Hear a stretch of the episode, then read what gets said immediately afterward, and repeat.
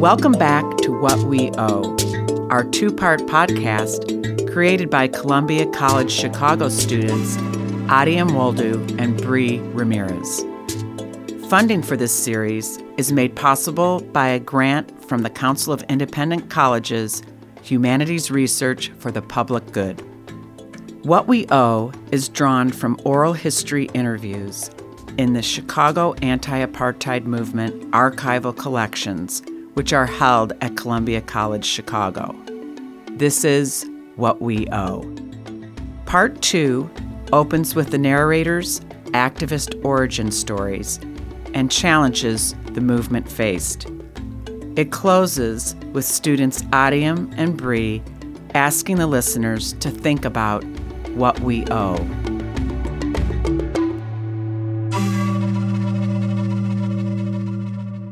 Is known about how Chicago activists reckoned with their own internal and interpersonal racial conflicts. No one would assume that a movement to end oppression across the globe was also an act of dealing with tensions within their own community. Why did you join? Um, I became an activist because, um, in looking at um, Jim Crow in the South and looking at um, apartheid, and one of the reasons I really, really decided that the Army wasn't for me was because I experienced some of the same stuff in the military. Because even though we all were very aware of what was, you know, really a kind of system of apartheid in the United States, because, you know, I mean, as I was growing up, there were places where black people could not legally go. You know, when my first son was born in 1968, there were still 16 states in which blacks and whites could not legally marry. So it isn't like we were not aware, you know, and there were signs all over the South, you know, colored, you know, and white and so forth, just like, you know, in South Africa. Um, but looking at the situation in South Africa where uh, the level of oppression and the level of conditions in a majority population in their own country, you know, uh, was just astounding to me. And, and that was one of the things that got me really interested in African history and was one of the reasons that when I, I went to school, I decided to major in history. And then when I got my PhD, I decided to do in African history. So, you know, we raised funds, we educated people. We used to, you know, teach on Saturdays, you know, younger students and, you know, educate them about what was going on. Um, there also were, you know, African solidarity events that happened in New York frequently. Um, I began to read a lot of African literature. But There were African solidarity events, you know, that people went to that you supported in that kind of a way. So there wasn't a a formal organization that I belonged to that was only anti apartheid, but even in the civil rights movement and the organizations that I worked with in the civil rights movement, the organizations that I worked with in the women's movement, and the black power organizations, you know, um, not only were people talking about civil rights of people of color in the United States, but all over the world. And certainly South Africa was, was just a, major place. I remember in the 60s when we were boycotting uh, lobster tails from South I came here, at times I would be upset because in South Africa, you know, it was the law. Here, it was not the law, and people would tell, oh no, we racism is dead in America. Everybody can do everything. And the minute, like I said, the minute I open my mouth, the minute people see my hair, the minute I have different needs, uh, you would know. You would know. And it hurts because people say anything is possible in America. It is not. And those people, I work with someone who denies there's racism and maintains that sometimes minorities exaggerate. It's just that the person who exercises um, racism is incompetent anyway. That's amazing to me that they could be racist. Uh, they could be incompetent only with minorities and not incompetent with other people. So. Can you describe any sort of tensions you found in between activist groups? Like it was a, a whole group of people, um, blacks and whites, uh, which was very interesting because even though Chicago had a long history of African solidarity work, uh, anti-apartheid work, civil rights work, you know, Chicago was had a uh, I mean, of course, there were many people in Chicago who were not progressive, but they had a strong progressive community here. Uh, still, often that community was divided along, you know, racial lines, uh, even though they sometimes worked together. Uh, and, you know, CIDSA was actually founded by a multiracial group of people. Um, we were very much aligned with the African National Congress, um, and both in spirit and uh, their commitment to non-racial, uh, non-racialism, and there always were conflicts there and here between that those movements and the more black liberation movements, which were more committed to um, uh, to black controlled liberation, black controlled government. And we, we we understood the importance of leadership and image and um, and the reality of power within those relationships. That was one of the beauties of this organization. One of the things we all learned a lot about working together in a multiracial way that was respectful of the needs of uh, African Americans to uh, have power and not, and for whites to step back and and um, be supportive and learn to follow. Those were very important. So the African National Congress mirrored that. That's what that's what I'm saying. There was there was a mirror of that. There were always white leaders in the African National Congress, even though they totally understood the importance of those racial dynamics. I think that probably, I mean, let, let me let me let me put this simply and clearly. In the period from 1971 or 72 to about 1994, 95, with the final kind of disillusion, dissol, dis, dissolving of the last anti-apartheid the, one of the biggest challenges the anti-apartheid movement had was to get beyond race. Mm. Within I- itself. In itself, within itself.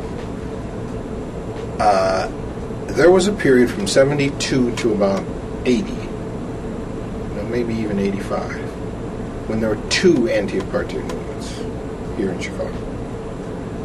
There was the Chicago Committee for the Liberation of Angola, Mozambique, and Guinea, which then also in 83 becomes CIDSA, the Coalition for Illinois Divestment from South Africa. And coinciding with the Chicago Committee for Liberation of Angola, Mozambique, and Guinea was the African American Solidarity Committee, which was a South Side, more left political formation that I belonged to both. Now, I was the only one who belonged to both. Hmm. The one Chicago Committee for Liberation of Angola, Mozambique, and Guinea was North Side based. The African Liberation S- Solidarity Committee, which was founded, incidentally, by Lisa Brock's husband, was predominantly black and on the South Side. African visitors to both meetings. You know, we'd, we'd have one meeting on the Friday evening, uh, at Northwestern, let's say. That would be sponsored by the North Side Group. And they were largely white or mixed or. The one on the North Side was predominantly white. Okay. I was at certainly in the very beginning years. I was the only black person in it. Oh. Uh, later, I think there were other one or two other black people who were in it. The one on the south side had no white people in it, and it had about the sa- they had about the same number of members.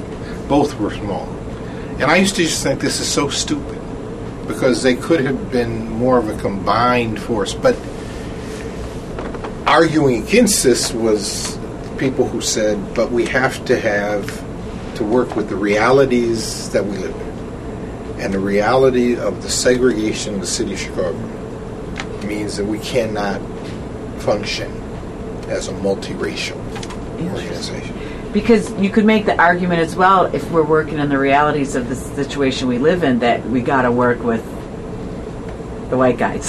That's absolutely. I mean, I, it's interesting that that could be argued both. both And I think that through time, the group that ultimately prevails is a multiracial formation.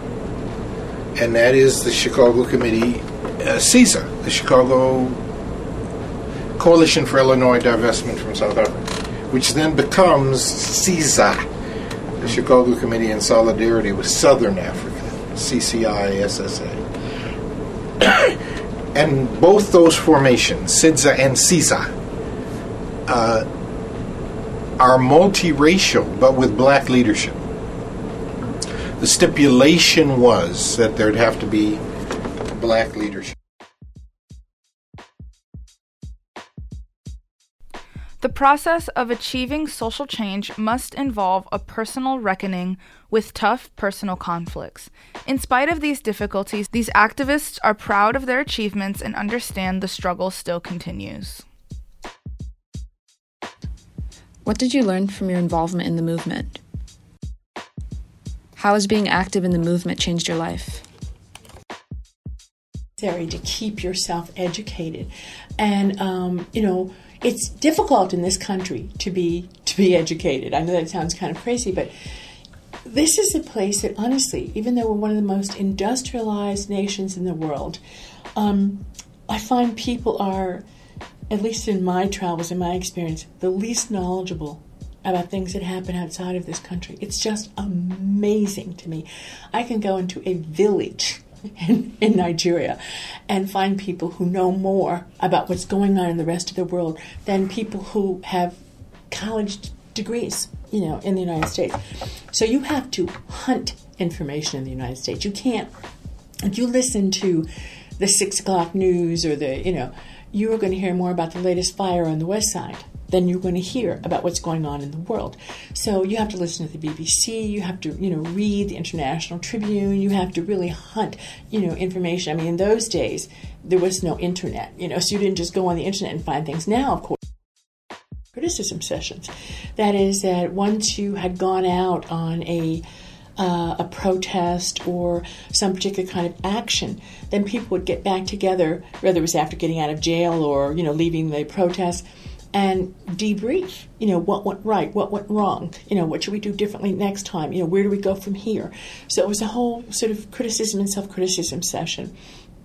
So, you know, we also, it, it's very important, particularly in dealing with an issue like apartheid, to make sure that you are in contact with people who are there, you know, and that you're not just here, you know, um, trying to educate yourself, deciding what you should do, and making stuff up.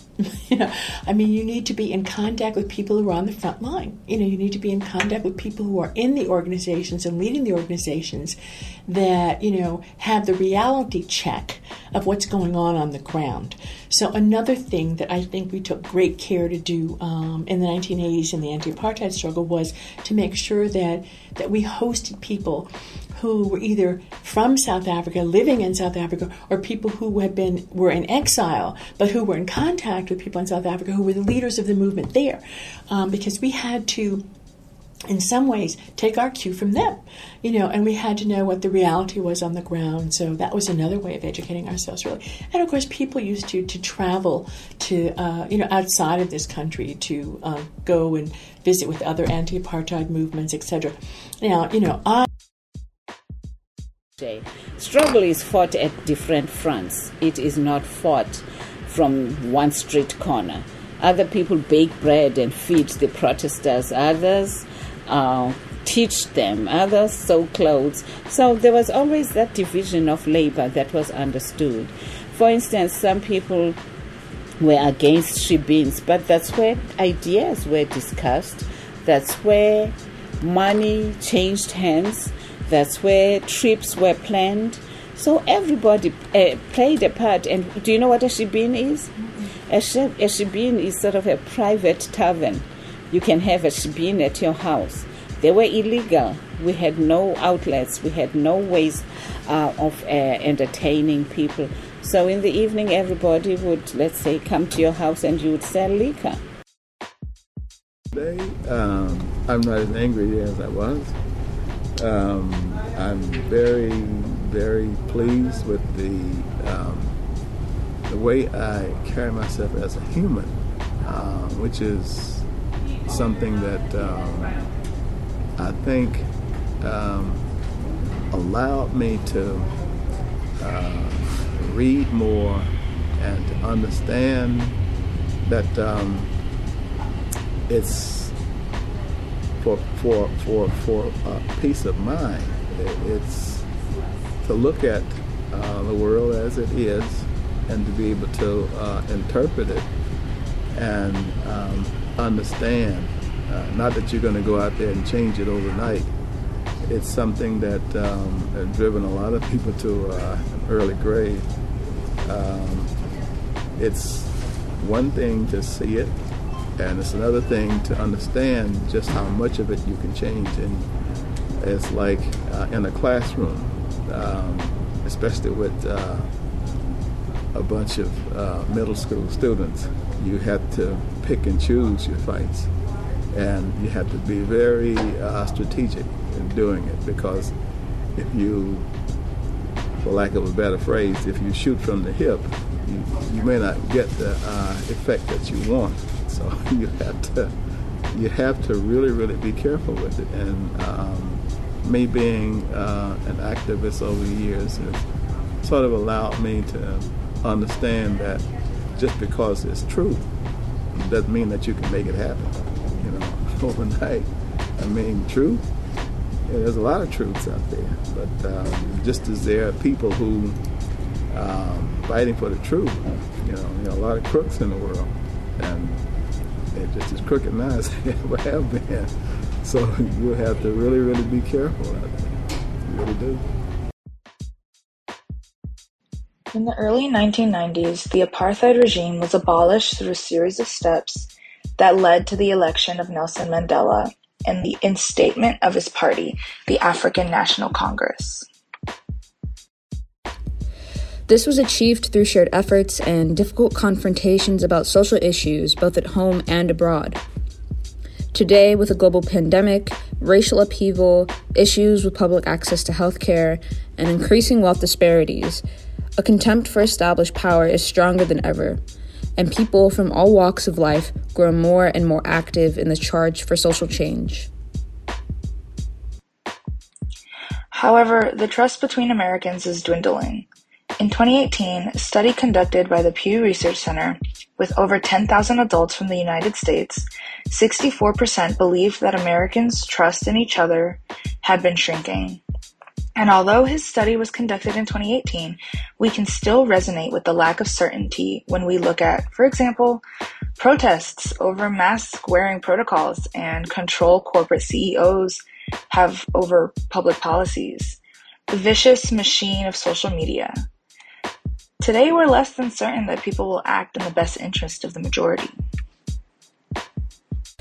How do we combat this distrust today? When we turn to Chicago anti apartheid activists, we can see this work of trust building in attending meetings, driving people to protests and rallies, and organizing events. So, the question of what we owe might turn into a question of how we learn to work through our differences and create substantial change. In turning to the stories from the Chicago activists, we can consider an organization like CIDSA, Committee of Illinois Divestment in South Africa, a multiracial organization with black leadership as an example of listening to the disenfranchised while still being an equal contributor to anti racist work. In short, maybe a sort of answer to this question of what we owe is found in the nitty gritty work of organizational life forming community, directing our energies towards a collective effort, doing the work with both a purpose and interest in the people. Finding which front from which we'll fight in the struggle.